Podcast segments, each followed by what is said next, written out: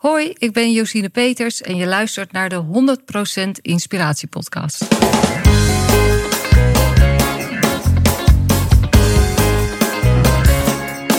Hey, wat goed dat je luistert. Hij staat weer voor je klaar. Je wekelijkse dosis inspiratie is weer daar.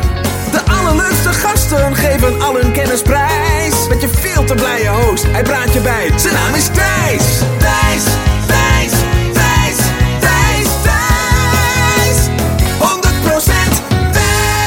Ja, welkom luisteraar. En jij ook welkom, Josine. Dankjewel. Nou, we zitten in de episode. Heb je er Ja. zin in? Ja, zeker. Ja. Ik heb er ook super veel zin in. Eh, jij bent eh, directeur van de School of Life.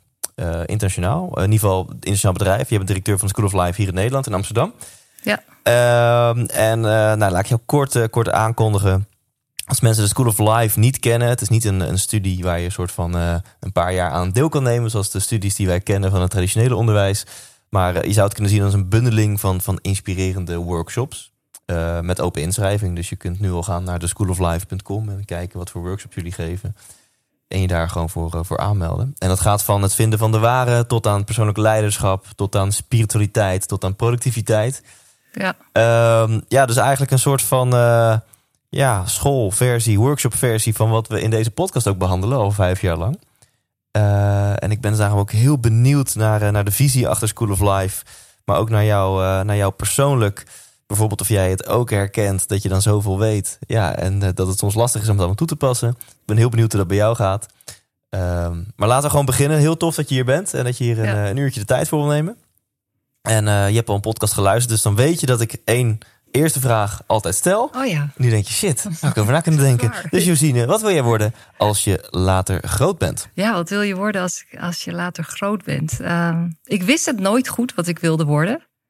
En heb altijd maar een beetje mijn, mijn, het pad gevolgd wat ik dan, ja, wat, wat voorbij kwam. Ehm, en, en laatst dacht ik van, nou, ik wil later eigenlijk gewoon een, een, een wijze oud vrouwtje zijn.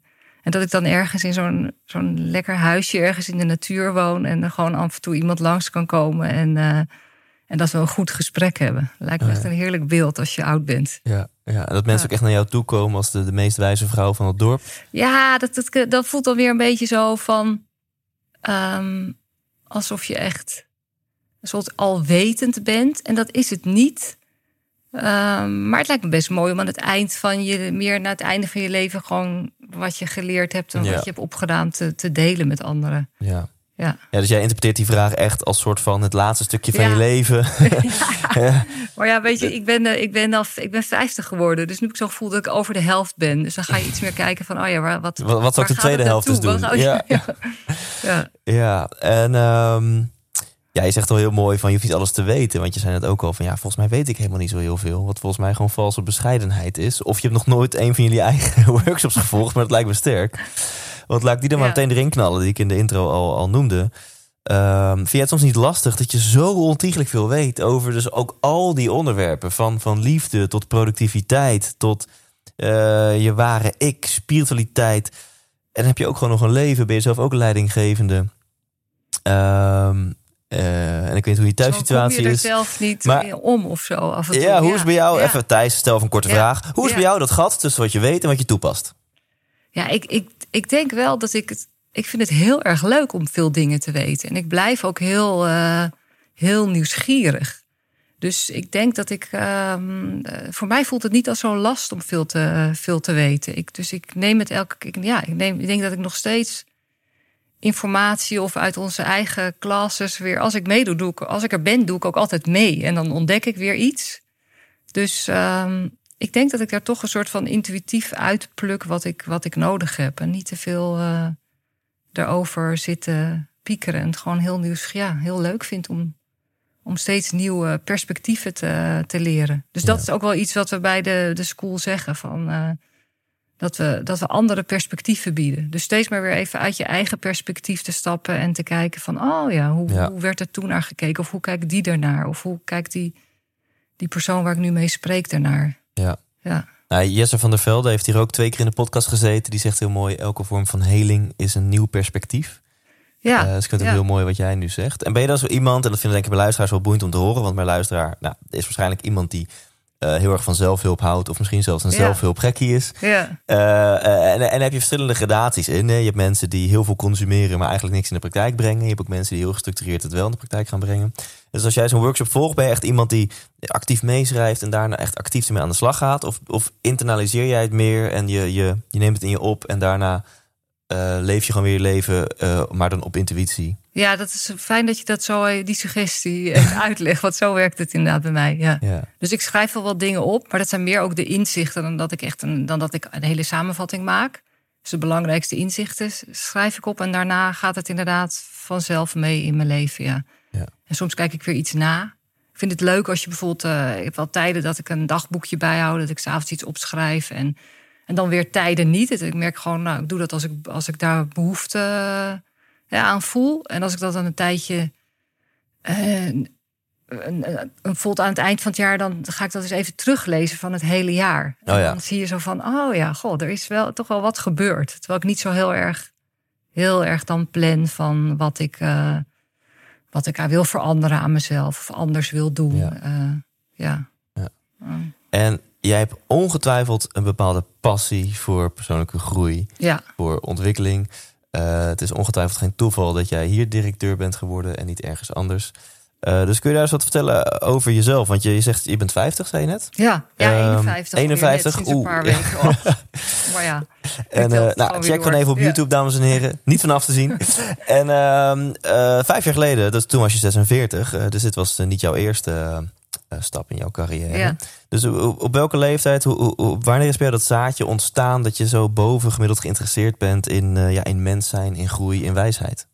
Nou, ik denk dat dat, dat, dat nou, waarschijnlijk altijd al hè, ik dat heel interessant vond, maar dat het wel op een soort cruciaal punt kwam toen ik als consultant werkte. En ik had toen al, ehm, en dan meteen wat over mijn situatie. Ik had een, eh, een man en ik had drie kinderen.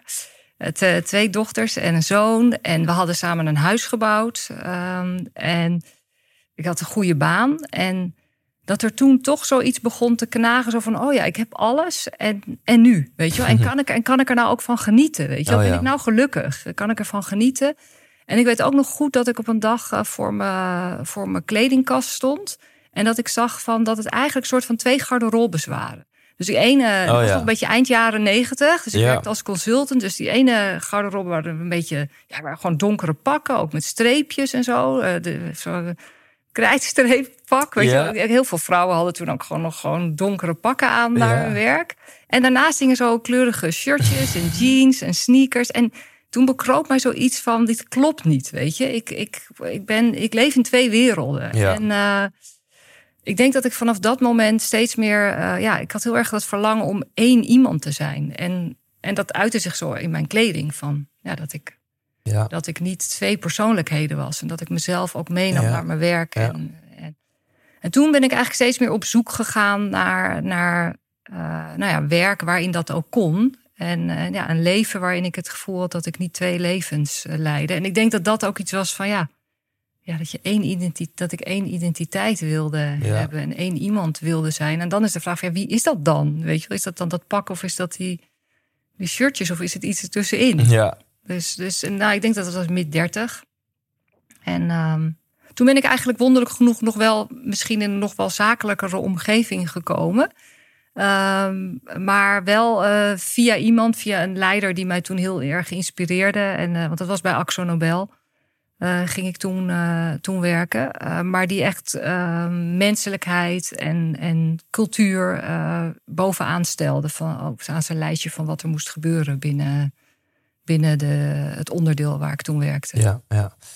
Dit is denk ik voor heel veel mensen al wel ehm, inspirerend, misschien zelfs confronterend. Hè? Dat mensen denken, ja, fuck, bij mij is die kle- klerenkast ook zo ingedeeld. Ja.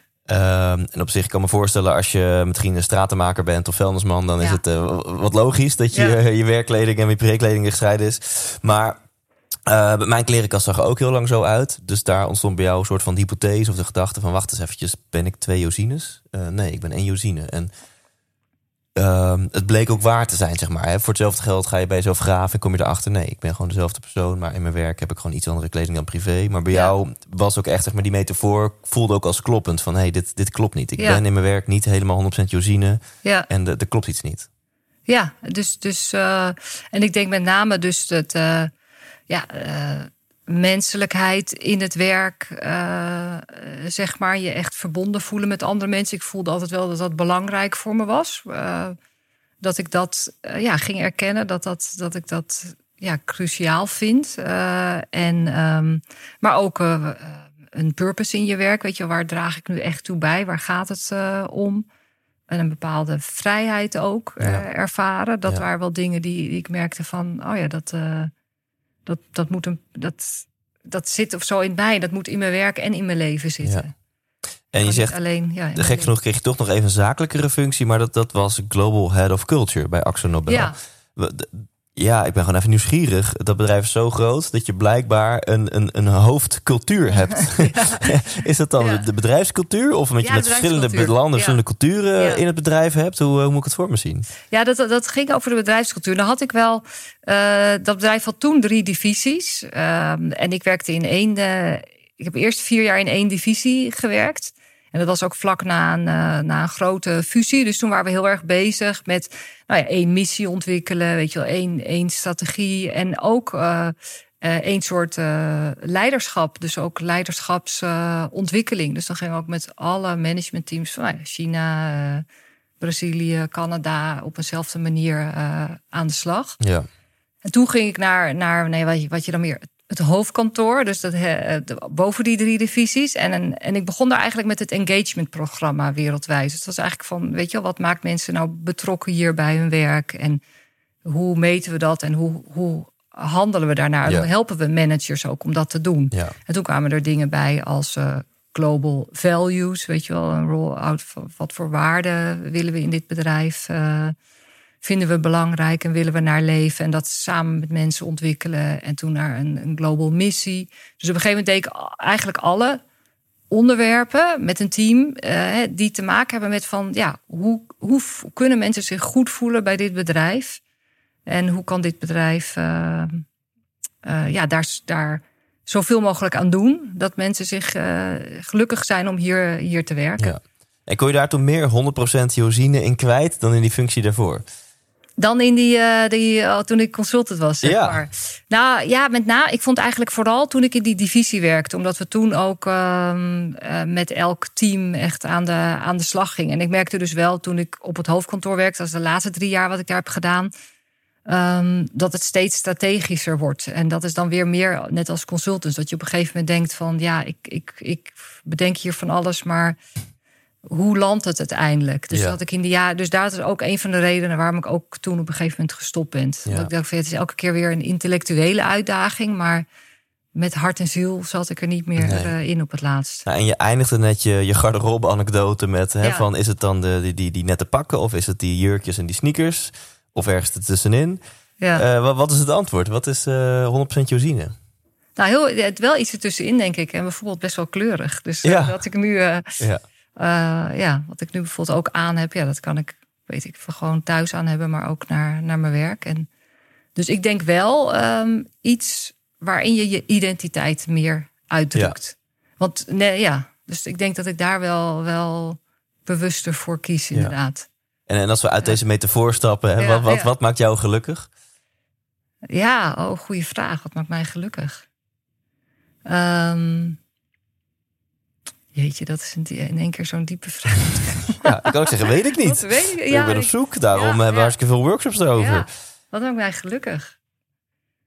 Dat, uh, um, ja, ik kan nu een, een, antwoord geven en wat, wat concepten noemen of zo. Maar ik weet niet of ik dan, uh, dan, dan de essentie noem. Dus uh, misschien moet ik er nog even over nadenken. Maar of dan hier daar de ruimte voor, uh, voor Natuurlijk, dit laten we nu in je onderbewuste, dus laten we dit ja. Even, ja, ik geloof heel erg En ik vind het al, ik vind het heel tof dat je gewoon eerlijk bent. Dat je niet, je kan nu ook uit paniek uh, gewoon vanuit je hoofd iets brabbelen. Maar je, je merkt, nou, er komt even niks omhoog nu. En daar ben je gewoon eerlijk naar. Ja. En, uh, even afwachten. Ja. Wat mij gelukkig maakt. Ja. Ook misschien wel heel veel dingen, dus. Precies. Um, het is ook interessant dat mensen daarop antwoorden. Je kan, sommige mensen noemen iets hele, hele kleine dingen van... oh, echt een lekker kopje koffie maakt mij gelukkig. En andere mensen die noemen iets heel breeds van... Uh, met een team samen iets creëren, dat maakt mij gelukkig. Eh, laten we lekker sudderen. Ja. Wat jou gelukkig maakt. Eh, ik hoop in elk geval jouw, jouw, nou, jouw recente job... dat je die gelukkiger maakt dan vorige jobs. Dus hoe is dat zo Zeker. gekomen dat eh, jij de directeur bent geworden... van de School of Life in Amsterdam? Ja, ik heb ook eigenlijk twee keer in mijn leven, dus beide banen ben ik gestopt. En ben ik eerst gestopt, zeg maar, als consultant en ook bij Axel Nobel. Omdat ik dacht van nou, dit, dit is op, weet je wel. Hier haal ik niet voldoende energie meer uit. En dan ga ik dan bedenken wat ik anders ga doen. En in beide gevallen ja, kwam er binnen een week iets op mijn pad. Dus dat, dat vind ik ook zoiets leuks. Van Ja. eh, als je...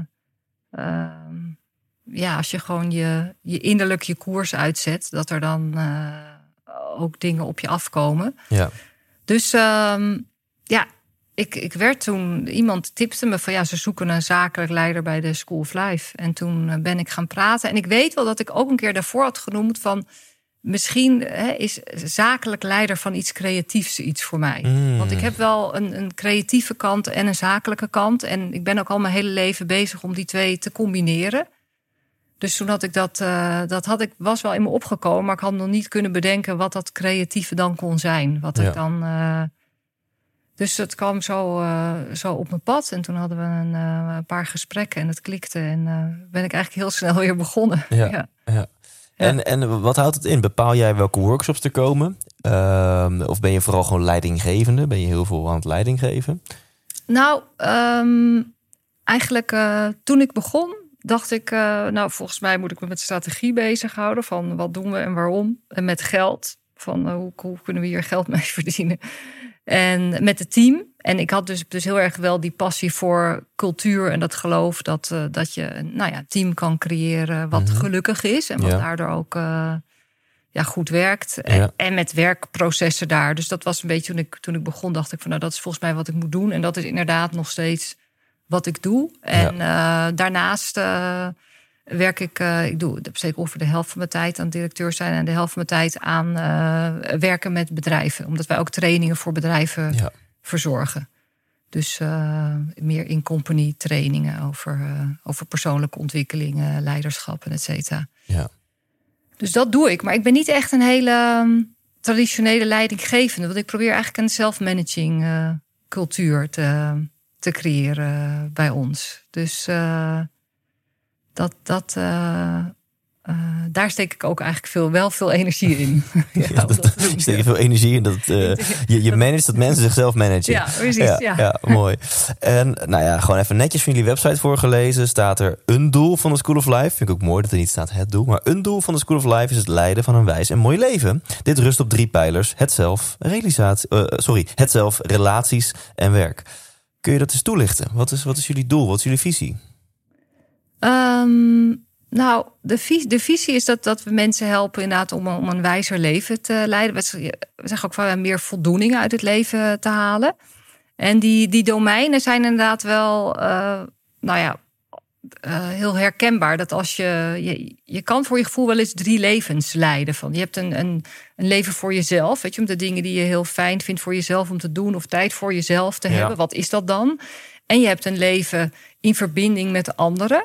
eh, Met je familie of met je partner of met je beste vrienden. En daar, daar moet ook tijd en energie naartoe. En je hebt een, en je hebt een leven ehm, in, in werk. Ja, En eh, je kan die ook als een soort drie cirkels tekenen. En dan, ja. eh, dus je ik, je relaties en je werk. ja. En die overlappen deels eh, met elkaar. En, en die, ja, die moeten ook enigszins in evenwicht met elkaar zijn. Hè? Je merkt het ook als je heel lang geen tijd voor jezelf hebt. Of, je, of als je geen tijd hebt voor je relatie. Geen tijd voor je werk komt dan wat minder vaak voor. Dat is wel maar- lastig. dat is wel lastig. Ja, ja, ik ben, ik ben ik laatst tijd zo druk met mezelf. ik, ik denk dat ik 80 uur per week met mezelf bezig ben. Ik werk niet meer. Maar ik kan wel zeggen dat je in dat deel van werk geen voldoening vindt. En bijvoorbeeld in, in relaties en jezelf wel. Weet je wel? Dus dat het werk precies. niet meaningful is. En dan moet je daar toch. Dus vaak moet je in een van die cirkels aan de slag om de boel Ja. in balans Nou, te ik zeg het net houden. gekscherend, maar mijn werk is al anderhalf jaar zo goed als verboden. Nu mag Ja. het weer een klein beetje. Ik ben serieus in eh, zekere mate een voorbeeld van iemand die ineens gewoon ja, veel, misschien wel te veel tijd ging steken in zichzelf en niet meer zoveel ging werken. Dus Ja. ook, ook, eh, daar kan de disbalans ontstaan als je Ja. te veel bezig bent met jezelf en eh, te weinig met werk. Ja, ja, ja, precies. En heel veel bezig zijn met jezelf. kan ook weer een beetje frustrerend zijn, toch? Omdat je dan veel gaat piekeren. Daar en, kunnen we eh, ook podcasts over opnemen. Over een soort van groeimoe of zo. Of dat Ja. je, weet je, wel, je hoeft niet bij elke cappuccino die je drinkt te denken... Goh, eh, wat is de verhouding eh, hiermee en de eh, relatie met mijn vader? Heb ik soms eh liefde van mijn moeder gemist... dat ik nu twee extra koekjes wil bestellen bij me? Weet je wel, om even een heel gek voorbeeld te noemen. Het, soms Ja. ben je ook gewoon groeimoe. Wat denk ik ook wel soms mensen herkennen die, die deze podcast luisteren. Ja, ja, precies. En eh, ik, ik denk dat ik heb het zelf wel herkend van.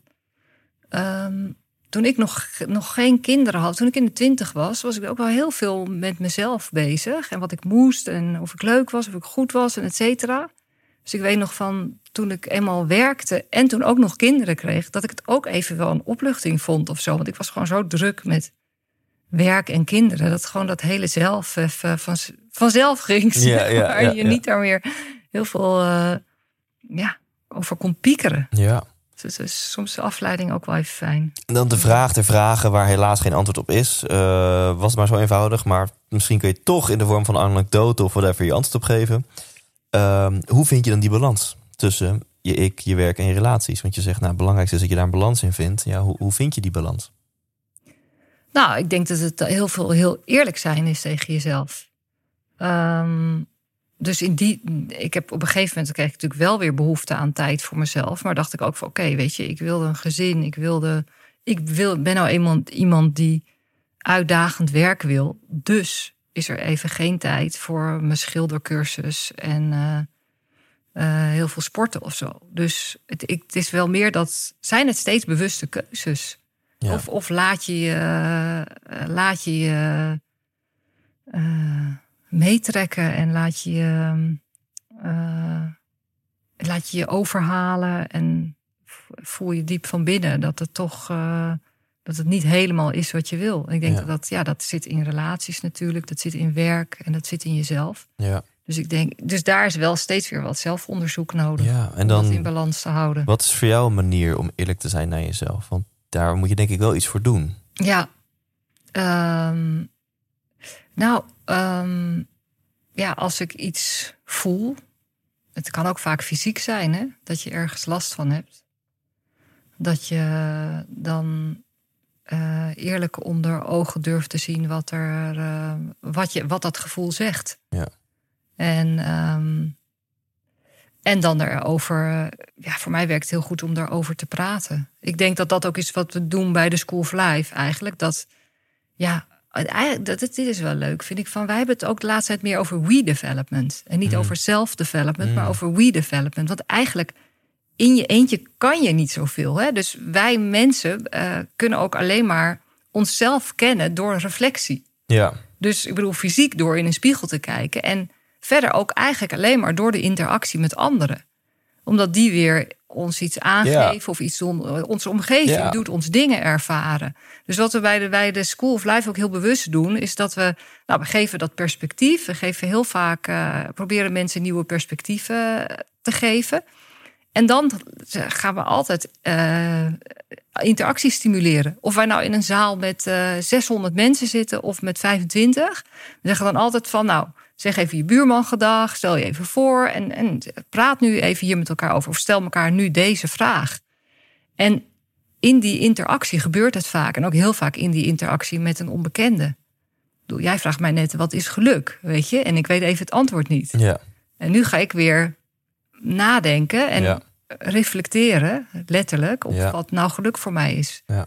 Dus het, ehm, het, het ges- eh, maar wat was je vraag ook weer? Hoe doe je het? Hoe ga je ja het hoe vind je die balans? Ja, En- ja, hoe vind je die balans? En, nou, dus ik denk dat het gesprek, het gesprek met anderen, kort of eh, lang, eh, heel belangrijk is. En ik denk dat we dat op, op de School of Life, bij de School of Life, op een hele toegankelijke manier doen. Want ja, je kan daar een therapeut.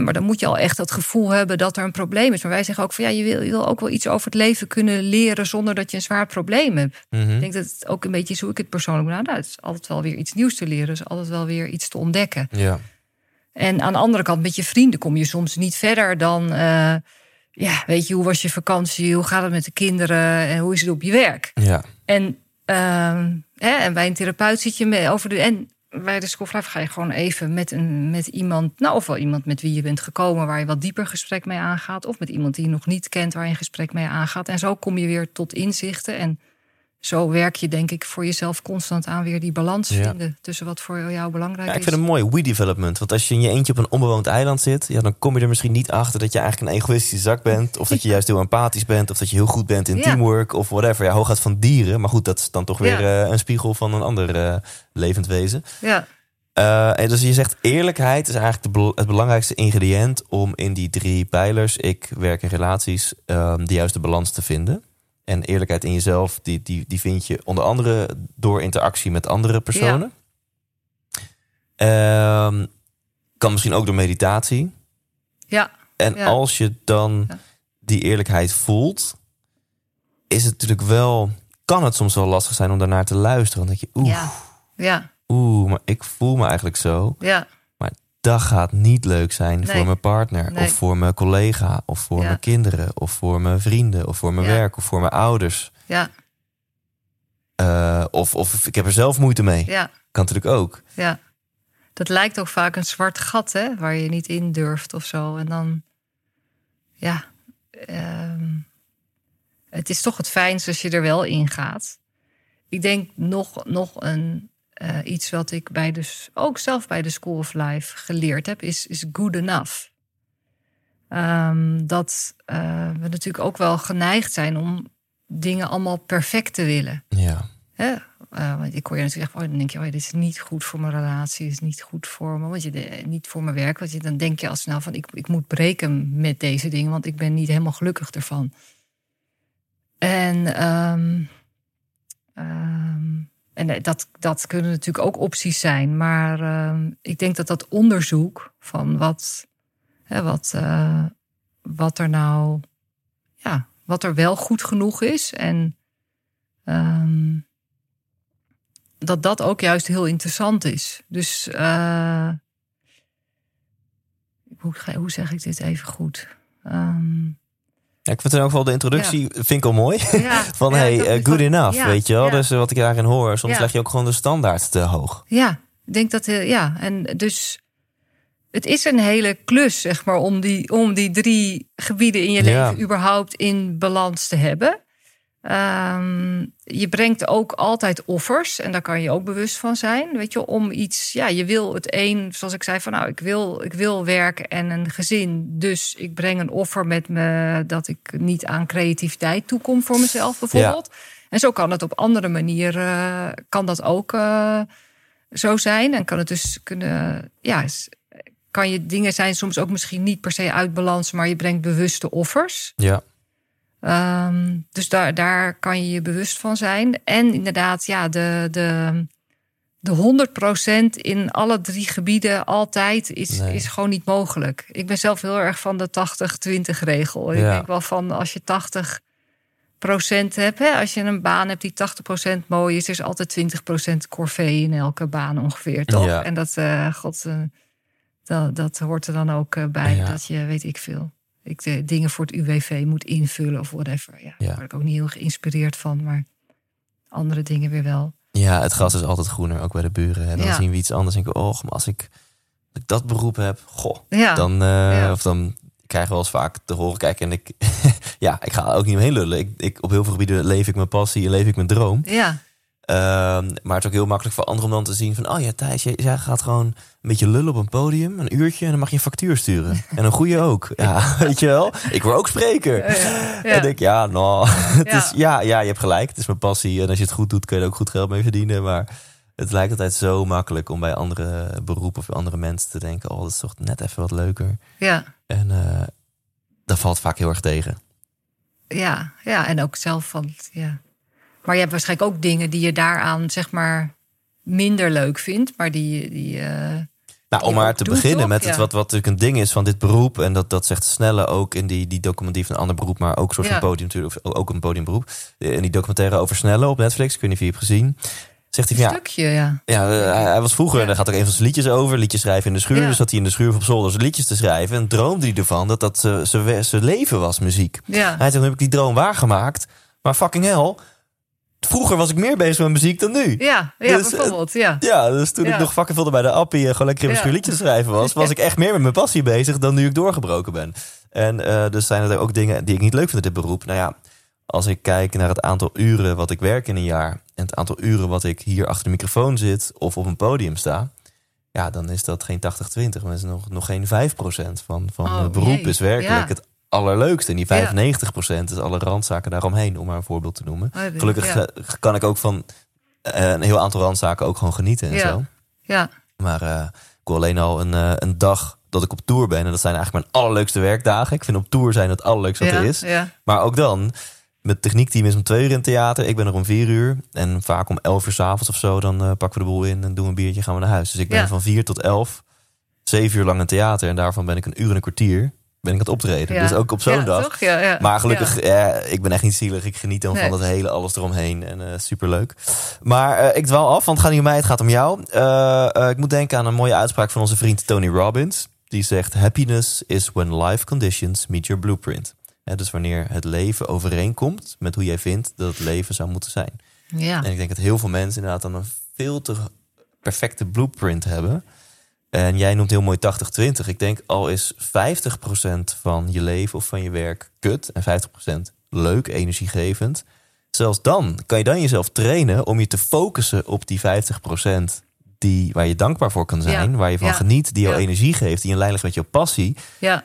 En, en, en dan alleen dan al zorgt ervoor dat, omdat je daar de focus legt, dat het volgens mij gewoon best wel oké is. Ja, en in een relatie hetzelfde, denk ik, bijvoorbeeld. Ja. Toch? Ik heb ook wel eens gedacht, als je, als je daar dingen in hebt en je gaat daar helemaal op focussen.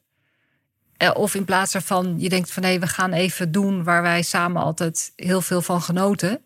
En wat we al een tijd niet gedaan hebben. Weet je, we gaan samen sporten of we gaan eh, uit. Of, dat kan al zoveel energie geven, waardoor de dingen die niet leuk zijn ook minder, minder Ja. groot worden. Ja. Dus je kan ook de dingen die niet leuk zijn, zowel in werk of als in relaties, heel groot maken. Maar wat je zegt, dat Ja, en nu, nu, wordt, nu worden we filosofisch Ja. slash therapeutisch. Want jij zegt heel mooi, alles is reflectie. Of in ieder geval, dat, dat haal ik Ja, een beetje uit je ja, mond nu. Hè, eh, een mooie uitspraak is natuurlijk in de zelfhulp. Je ziet nooit de wereld, je ziet alleen maar jezelf. Ja, Nou, oh, ja. pink een traantje weg. eh, tegeltje, Xenos, toilet, alles. Eh, maar het is wel waar, vind ik, denk ik. Ehm, dus je zou ook kunnen zeggen, als je telkens maar bijvoorbeeld in je relatie dingen ziet die niet goed genoeg zijn. Ja, is dat eigenlijk niet een reflectie van dingen in jezelf waar je nog niet helemaal happy mee bent? Ik denk vaak wel, ja. En dan, eh, ja. Ja, dus ben je dan eigenlijk gewoon nog niet helemaal happy met jezelf en projecteer je dat op je Ja. werk of op je relatie Ja. of eh, Nou ja, Whatever. dus bedoel, er zijn natuurlijk ook gevallen waar je, weet ik veel, in een andere fase van je leven eh, niet de goede, een keuze hebt gemaakt die niet meer bij je past. Hè? Ik bedoel, dat, je, dat jij dus. maar ik denk dat dat heel vaak wel zo is. En, en dan, we hadden het hiervoor even over hechting. Dat ik daar nog eh, iets over las dit weekend. En dat, Ja. dat heel veel, heel veel eh, eh, problemen van jezelf met je omgeving vaak met, nog met hechting te maken hebben. En dat het eh, hè, bijna niemand 100% goed gehecht is.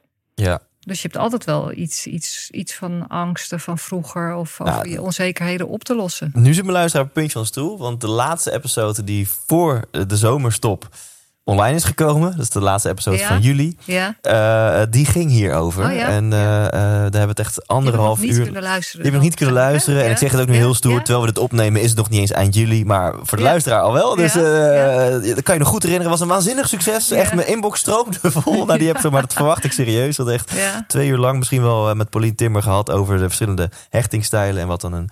ehm, moet ik het juist zeggen, wat veilige hechting Ja. is en wat onveilige hechting. Dus mensen, mijn luisteraars zit nu op het puntje van zijn stoel. Aangezien jij dit onderwerp aanstipt, dan kun je dan eens de link leggen tussen wat dan eh, jouw vroegere hechting, hoe dat zich dan ook uit bijvoorbeeld in je werk. Oh ja, of nou, of ja. is dat niet waar je naartoe wilde?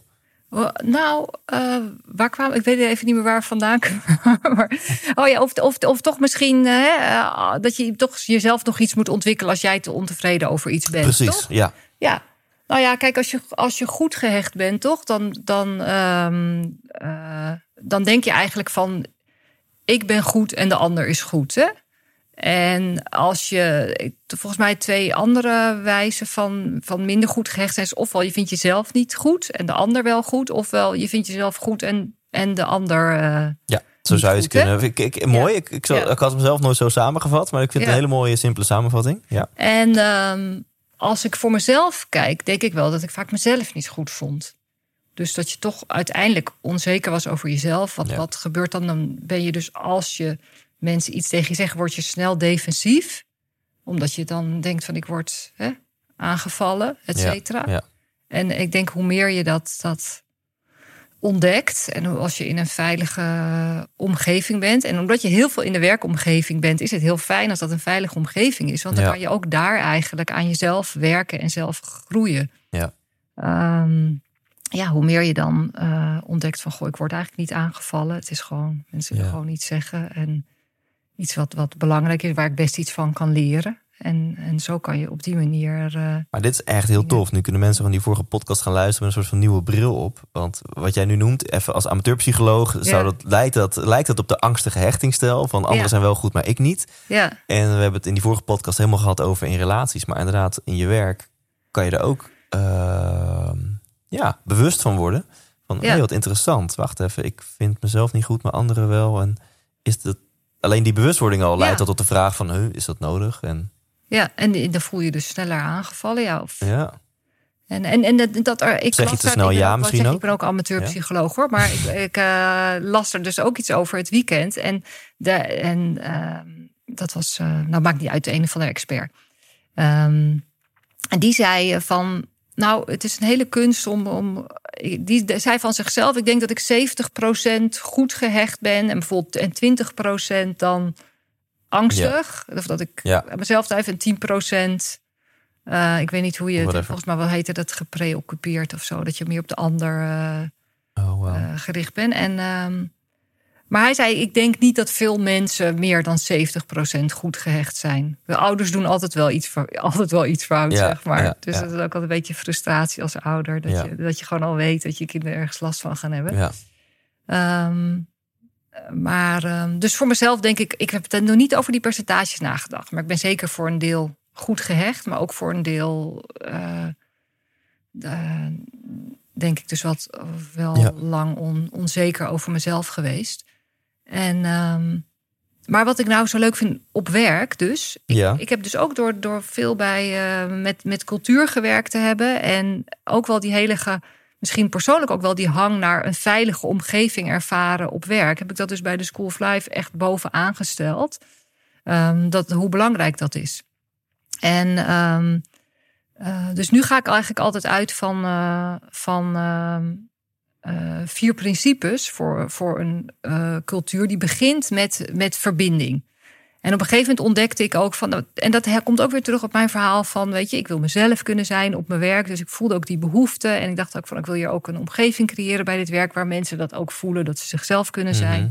En op een gegeven moment dacht ik ook van ja, dat is eigenlijk gewoon hechting. Ze moeten zich hier op je werk moet je dus ook veilig gehecht zijn. Ja. Net als in een, nou, als in een relatie. Ja, eh, ja. Want als je je veilig voelt, dan kan je dus kan je ook je talenten goed ontwikkelen. En dan kan je ook vrij uitspreken. En eh, dan kan je ook feedback ontvangen, et cetera. Dus ik begin dan met van nou, we moeten gewoon. Hè, ook eh, nou, elkaar persoonlijk kennen en weten hoe we in elkaar zitten. Wij maken ook bijvoorbeeld gebruiksaanwijzingen van zo werk ik en zo. hè.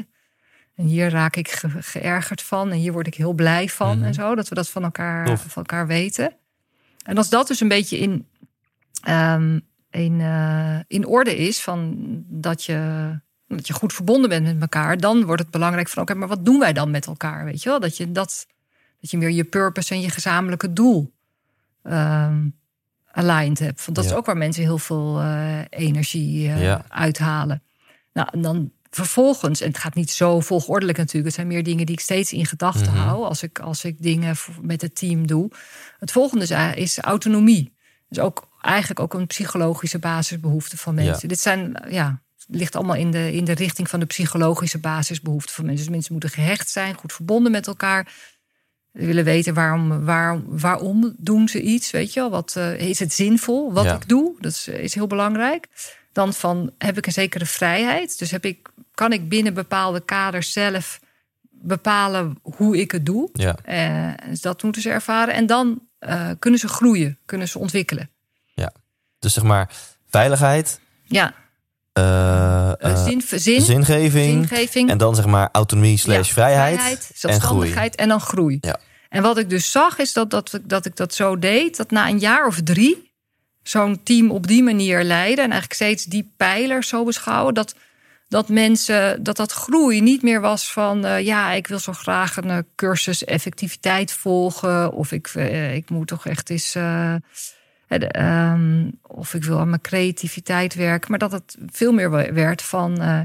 ik, ik zou wel eens naar een therapeut willen. Want volgens mij heb ik nog wel wat op te lossen of zo. Want ik merk in de samenwerking dat ik zo reageer. Of dat ik daar niet blij van word. En ik vraag me af waarom dat eigenlijk is. En by the way, ik had ook best wel een dominante moeder of zoiets. Oh ja, ja. En, en dat ik dus, dat ontstond vanzelf. Dus na drie jaar dat mensen niet in professionele zin eh, wilden Mhm. groeien, maar in persoonlijke zin. ja. En dat ze dus ook hun opleidingsbudgetten daarvoor gingen besteden.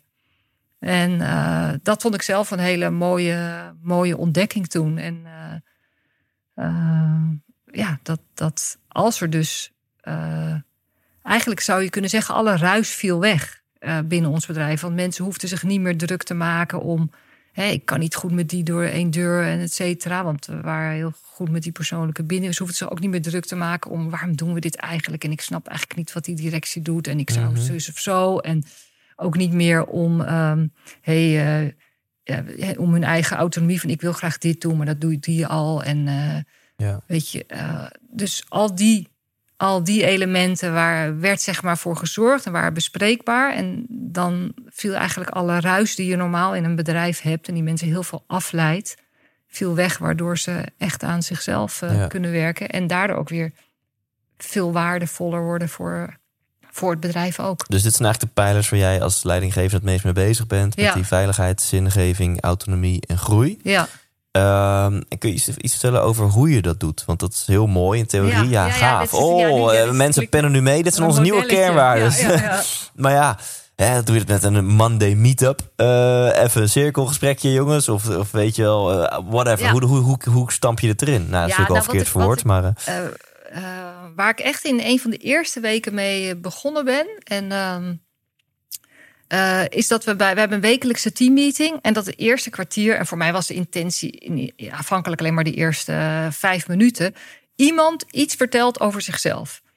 En ehm, dat moet, je vertelt gewoon iets over wat jou inspireert en wat jou bezighoudt in jouw leven. Dus dat, eh, dat waren verhalen bijvoorbeeld over hobby's of zo. Of, of ik heb dit boek gelezen of ik heb deze film gezien. Maar zulke soort dingen gingen ook ja, eh, steeds verder. En wij doen dit na vijf jaar nog steeds elke week. En het is gewoon altijd leuk. Iemand vertelt over, eh, ja, ik heb, ik heb een passie voor Japan en hier en dat om een wisje. Of iemand vertelt over zijn fascinatie voor schaken en waarom. Ehm, of voor eh, natuurfilms. Maar op een gegeven moment ging het ook over, zegt iemand van ja, ik, ik lig vaak wakker s'nachts, weet je wel, van dit of dat. En dat wil ik eens met jullie delen. En eh, ehm, dus het, het, het gaat, het kan luchtig zijn en eh, mensen komen zelf op ideeën, maar het kan ook heel, heel diep gaan. En het kwam zelfs op een moment dat iemand zei van nou, die door die bijna een burn-out had gehad, maar best door een zware periode was gegaan. En die na een jaar zei: Ik wil graag een stukje uit mijn dagboek aan jullie voorlezen. wauw. En, of iemand die een. een eh, ja, dus dan zitten we allemaal, ja, dan pinken we letterlijk wel een traantje weg, ja. ja, Maar dat dat dan dus ook mensen ook dat durven delen en ook Ja. die, die mensen om hun heen Ja. als degene zien die, eh, nou ja, die, die meeleven. Ja, over cultuur gesproken. Toch, dit is nogal Ja. een, een ehm, specifieke en intieme bedrijfscultuur. En eh, ik denk dat selectie dan ook belangrijk is. Dat er ook mensen zullen zijn die denken, ja, weet je, heb ik helemaal geen zin in. Mijn werk is mijn werk en eh, het zal allemaal wel. Ja. En Dus die wil dat, je dan niet in je team, denk ik. Ehm, nou, ehm, nou ja, kijk, als ze de, de- we willen natuurlijk wel dat als ze dan eenmaal binnenkomen, dat ze meedoen, inderdaad. Dus eh, Ja, tegelijkertijd hoeven wij niet alleen maar fans van de School of Life. Het is voor ons ook heel verfrissend om mensen die weer op een andere Ja. manier naar de wereld kijken ehm, binnen te halen. Dus eh, Ja, want kun je wat vertellen over jouw visie dat ehm, ja, eigenlijk bedrijven zijn ook gewoon vehicles voor groei. En natuurlijk Ja. we moeten misschien niet te links gaan worden. Er moet ook gewoon geld verdiend worden. Dus natuurlijk moet er een businessmodel, een winstmodel zijn. Maar wat ook een secundair, misschien wel primair doel kan zijn van een bedrijf, is dat het gewoon een vehicle is voor groei voor alle betrokken personen. Ja. Niet in de laatste plaats de medewerkers. Kun je die visie eens toelichten? Ja, dit is heel erg door, door mijn ervaring hiermee de laatste jaren. ehm, eh, ben ik daar ook wel stelliger over geworden. Dat ik denk van ja. eh, Waarom zouden eigenlijk bedrijven die plekken zijn waar mensen burn-outs krijgen, gefrustreerd raken of bore-outs of niet uitgedaagd worden, et cetera? Ja, En grenzen worden eh, overschreden. grenzen worden ja. En het voelt voor mij een beetje als roken in de vorige eeuw, weet je. Ik heb nog meegemaakt, dan zaten we in cafés, weet je wel. En, eh, en, en, en, en je zat gewoon altijd in de rook. En je dacht gewoon dat het niet anders In kon. de trein bijvoorbeeld En in ook. de trein, ja, notabene. Ik bedoel, gewoon overal zat je in de rook. En je dacht gewoon van, ja, zo... Ja, dat, je had niet het idee dat dat anders kon of zo. En ehm, dat is gewoon compleet veranderd nu natuurlijk. We hebben gewoon ingezien dat is ongezond. En zo denk ik met bedrijven ook. Dat we gewoon gaan inzien van dat heel veel bedrijven gewoon ongezond zijn. En eh, dat het plekken kunnen zijn. Ik, de- ik denk van ja, het mooiste voor mensen in hun leven, mijn, mijn mening, is gewoon om te groeien. Ik denk, ik denk van ja, wat what else kan je doen, zeg maar, dan weer ontdekken en een volgende, en een volgende stap maken. En, Ja. en zelf stabieler en voldaner en gelukkiger En worden. is dat dan ook echt ehm, de prioriteit? Dat je zegt de hoofdprioriteit hier binnen School of Life is dat mensen kunnen groeien? Of zeg je de hoofdprioriteit is nog steeds geld verdienen? Nee, En- de, de, nou kijk, je hebt natuurlijk ook je klanten. Dus ehm, de, de, eh, ja, voor mij zijn ze dus, misschien zijn het ook wel die drie cirkels, net als met zelfwerk eh, en relaties. Maar dan verzin ik dat nu. Dus je hebt, heb je Van- euro's, medewerkers, Ja, kijk, klanten. ik ben ook zakelijk, zakelijk eh, directeur. Dus ik ga ook over de, over de euro's. dus dat is ook belangrijk. Maar goed, dat is een, dat is, ehm, een, een, een middel om iets moois te leveren aan de, aan Ja. de wereld. Met een, voor, en ook met een club mensen die daar ja, heel veel zin in heeft en ook heel veel profijt van, eh, van heeft. Dus, eh, maar ja, goed, wij kunnen niet, eh, wij kunnen niet overleven als we niet, eh, ehm, als we niet voldoende geld verdienen. Maar voor mij gaat het dus, nou ja, dat is wel logisch, niet om, hoe, hoe noem je het altijd? Optimale Winstmaximalisatie. Winst, winstmaximalisatie. Optimalisatie is wel niet winstmaximalisatie. Nou, het feit dat je het woord niet eens kent. Ja, ja. Ja, ik dacht, ik moest even, ik ken het wel, Ja. weer even zoeken. Maar dus het moet een gezond bedrijf zijn. Eh, we moeten eh, eh, genoeg kunnen verdienen met elkaar. Maar Ja. het gaat niet om, om maximaal. Omdat we natuurlijk ook absolute overtuiging hebben dat dat niet is wat ons ultiem geluk brengt. Ik vind, vind jullie tarieven ook zeer schappelijk. Dat een workshop kost gemiddeld geloof ik 47,50. Ja, Open ja. inschrijving, inclusief btw. Denk ja, ik zelfs. ja, ja, ja. Dus ja, en dan En- met maximaal 25 plekken. ja, dat is live. Dus dan, dan heb je dus echt wel ja, een Dan kom je naar jullie toe, naar jullie in Amsterdam. Ja, een, een, heerlijke, inspirerende omgeving eh, midden in Amsterdam. En, ehm, ehm, maar we hebben inderdaad grotere events die, die nog goedkoper zijn. Dus waar het ook voor 25 euro of zo eh, we kaartjes kopen. En, en nu de, onze online events. Dat is echt af en toe echt een prikkie. het is gewoon echt dat je denkt, gewoon een bioscoopkaartje. en dan nee, van, ja, dat is, wel. Dat doen we proberen we met online events nu wel, eh, wel te doen. Om ook eh, wel toegankelijk eh, ja, te zijn. Ja. Ja. Ja. ja, dat vind ik heel tof. vind ik heel gaaf. Ehm, we gaan van hot naar her. Maar dat vind ik Ja. leuk. Want ik wou nog iets vragen over net over hadden. Ja, dat is alweer een kwartier geleden. Maar ik kan het zaadje niet loslaten. En ondertussen ben ik ook benieuwd of je al weet waar je gelukkig van wordt. Die stel ik zo nog eventjes. Of wou je iets zeggen? Je leek Nee, wilde hou even bij je draad, toch? Ben je, je wilt naar iets anders doen. Het geluk die komt wel. Maar ik heb Ja. wel wat, wat meer gevonden. Oh, wat gevoeld. Ehm, dat ging over. ehm, toen we het nog hadden over dat alles perfect moet zijn en zo. En toen zei je ook van ja, het kan natuurlijk ook zijn dat iets gewoon niet, niet meer bij jou past. Dat je gewoon eh, dat je verder mag, dat je het bent ontgroeid. En dat is natuurlijk wel lastig om die balans te vinden van wanneer. Er is, ja, wanneer mag je naar jezelf kijken van hé, hey, dit, dit, Ja. dit ligt aan mij en ik moet naar mezelf kijken en het ligt niet aan mijn werkgever of aan mijn partner Ja. of, of aan de, de wijk waar ik Ja, woon ja. of whatever. En wanneer, ja, pff, hey, leuk eh, op je spirituele berg, maar Ja, leave the fucking site. Maak een keuze. Dit past gewoon niet bij jou. Dat is de oplossing. Het ligt wel aan de omgeving. Ja, Het is natuurlijk een interessante dans. ja. Eh, ja, Ja, dan is de concrete vraag: ja. hoe, hoe kan je ja, daar het best onderscheid tussen maken? Van Ja. wanneer weet je, kijk, ik naar mezelf kijken. En wanneer komt het punt waarop je in mag zien: oké, het ligt wel gewoon aan mijn omgeving. Ik mag best externaliseren. Ik moet het doen aan mijn omgeving. ja, het is heel moeilijk om dat voor anderen hoe is dat voor jou? aan te geven. Hè? Ja. Ja, het, het, echt, het is toch diep naar jezelf luisteren. Ik denk wel voldoende gesprekken daarover voeren. En ook de, de echte gesprekken. Dus wij hebben heel veel... ehm, na, naast classes verkopen wij ook heel veel conversation cards. En ehm, eh, friendship games. En ehm, allerlei, eh, allerlei kaarten of spellen en kaarten... waar, waar goede vragen op staan. Oh ja. En ik merk toch wel heel vaak dat als je, als je de andere vragen stelt, dat je andere gesprekken krijgt. En dat je dan ook merkt dat er bij anderen ook meer in zit dan je dacht. Hè? Want Ja. soms denk je, ik weet niet of anderen daar last van hebben, maar soms denk je dat je, ik heb daar wel soms last van, dat je denkt dat je over heel veel dingen nadenkt. En denk je, ja, denkt die degene daar dan ook wel eens over na? Ehm, maar als je daar de vragen over gaat stellen. ehm, dus het zou echt zonde zijn, vind ik, als je die beslissingen neemt. Zonder die gesprekken aan te zijn te gaan. Ofwel met je manager, weet je. En die eerlijkheid over waar je echt behoefte aan hebt. Ja. Ik denk heel veel mensen, en in een relatie ook. De eerlijkheid over wat je, wat je echt voelt en waar je echt behoefte aan hebt. Ehm, ja, en tegelijkertijd ben jij zelf het kompas. Hè? Dus eh, ik weet ook nog goed toen ik bij Axel Nobel weg wilde gaan. Daar heb ik een jaar over gedaan. En dat dan vrienden tegen mij eh, zeiden van... eh, maar je hebt toch een eh, goede manager? Ja, ik heb een goede manager. En je hebt toch een goed salaris? Ja, ja. En jij mag ook reizen? Ja, ja. Je kan ook een opleiding doen? hè? Ja, ja. En het is wel echt wel eh, leuke onderwerpen, toch? Waar je mee bezig bent. Ja, ja, ja. En toen dacht ik ook van... Ja, zij zeiden ook soort van impliciet van... Ja, je bent gek of zoiets, hè, als jij weggaat. Ja. Dus ik dacht ook van, nou ja, ik, ik ben gek als ik, als ik wegga. En, ehm, en ik dacht, op een gegeven moment ging ik ook even denken dat mijn, ehm, oh ja, maar mijn vrienden zien mij op een bepaalde manier. En dus zij zien niet wat er nog verder in mij zit of Hmm. zo, wat iets anders wil. Ja.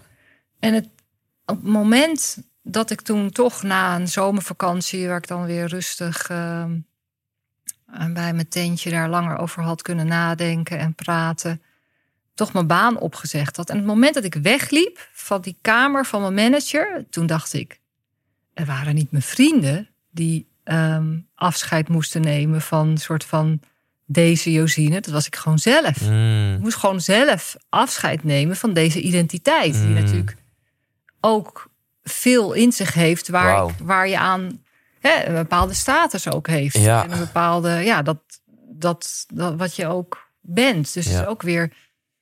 ehm, dus dat was een vorm, maar misschien is dat het omgekeerde van dat je eigenlijk merkt van ja, Ja. je moet al wel.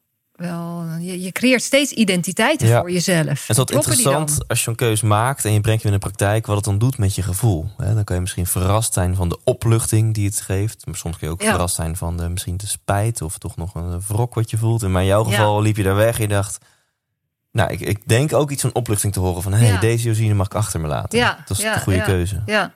En ook wel iets van confrontatie. Van hey, eh, je was best wel gehecht aan deze Josine, Ja. zeg maar. Die Ja. succesvol Ja, was in, ja. de, in die corporate Mooi, dat wereld. is toch ook een soort van masker wat je iets Ja. gaf, hè? En Ja. dan ben je toch goed genoeg, want... ja, ja. dan ben je precies ja, in relatie tot, ja, ben ik goed genoeg? Ben ik Och, leuk genoeg? ja, Ja, We vinden het zo eng om onze maskers af te Ja. pellen. Hè? Zo veilig om dat lekker eh, ja, om te houden. ja. Ja, we gaan langzaam afronden. Eh, maar niet voordat ik mensen echt wil motiveren om naar de schooloflife.com slash Amsterdam te gaan. Want daar Ja. kunnen ze zich aanmelden voor allerlei eh, online en offline workshops. ja, zeker. Leuk. Eh, ja, we weten natuurlijk niet precies wanneer deze podcast online komt. Maar eh, er zijn er bepaalde workshops die, die altijd terugkomen waarvan je zegt, nou, dat is echt een interessante. Ehm, ja, ik, onze vaste workshops, dus die gaan, ja, het hangt er vanaf van waar je bijvoorbeeld zit in je, je liefdesleven. Hoe vind ik de ware? Of hoe hou je een relatie juist goed, een lange Ja. relatie? Dus dat, dat vind ik echt aanraders. Maar ook ehm, in relatie tot werk, ehm ehm, how to fail. Dus hoe kan je, hoe kan je mislukken en, Mhm. daar, en daarvan eh, leren. Dus we hebben, eh, ja, we hebben een aantal die worden gewoon elke maand of elke twee maanden worden die, Ja. die gegeven. Ja, tof. En ook, hoe, ook de basis van hoe, eh, hoe word ik zelf bewust? Hoe verwerf ik zelf kennis? Weet je wel, Ja. waarom is dat belangrijk en hoe kan ik dat dan doen? Gewoon, Ja. dat is ook een, vind ik een hele... En even praktisch, wat zijn meestal de tijden van zo'n avondworkshop? Meestal... ehm, ehm, avondles, Ja, meestal van zeven tot half tien. Oh ja, Ja, 2,5 uur zijn Ja, ze. Ja, ja. en ze zijn ook wel, eh, wel in de middag of in een eh, ochtend. Woensdagochtend of eh, vrijdagmiddag. Ja. ja. En, en voor de niet-Amsterdammers is het een beetje te bereiken met de auto?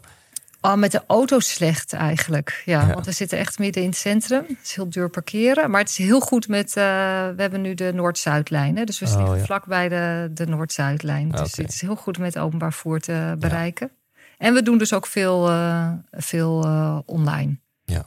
En, ja, en ook allerlei eh ehm, crash courses. Dus wat, we hebben, je kan het vanuit die levensthema's benaderen, maar je kan het ook benaderen vanuit meer de kennis van crash course filosofie. Van, Oh ja, Want wij zeggen ook wel van, ja, weet je, er zijn heel veel interessante inzichten eruit, maar wie gaat al die dikke boeken lezen? Weet Ja. je wel, van Foucault of Kant of whatever. Dus wij pikken daar gewoon uit wat echt interessant voor ons is, wat we in ons leven kunnen gebruiken.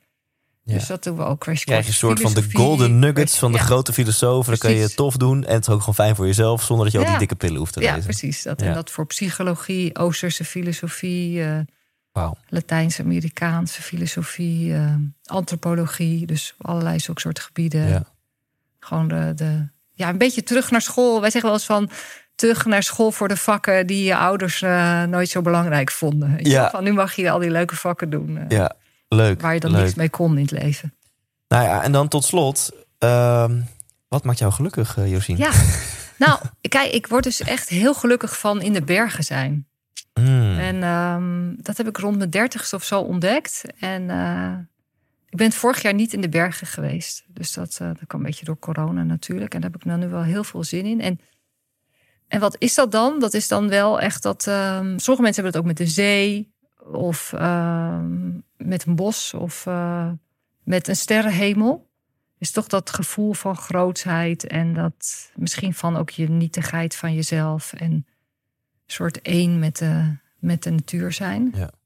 Dat vind ik heel... eh, En dan eh, bedoel je denk ik ervaring. niet echt het extreme, het bergbeklimmen, maar gewoon lekker hiken door de bergen. ja, lekker hiken door de bergen. Ja. Wat is je favoriete hike spot? Oh man. Ja. W- Wanneer, welke gedachte popt nu in je op als je visualiseert dat je daar door de bergen loopt en je gewoon lekker eh, verbonden met jezelf voelt? Ja, ik heb gewoon hele mooie tochten in de Alpen gemaakt. Ja. En ook in de Pyreneeën. Ja. Ehm, en we gaan nu, eh, dit jaar gaan we naar Griekenland de Olympus beklimmen. Dat is natuurlijk ook wel leuk. Ja, nou, je Ja. straalt Ja. al helemaal als je erover begint. Dus dit is hem. Ja, Heerlijk. leuk. Ja, nou, Naast ik, allerlei andere dingen natuurlijk. Hè? Maar dit is wel eentje die... eh, ja, ja, ja, ik snap. Maar ik, ik heb soort het is grappig dat je het zegt. Want ik heb ooit een bergbeklimmer geïnterviewd. En zijn antwoord op mijn vraag, waarom doe je dit? Want hij deed dan wel de extreme variant.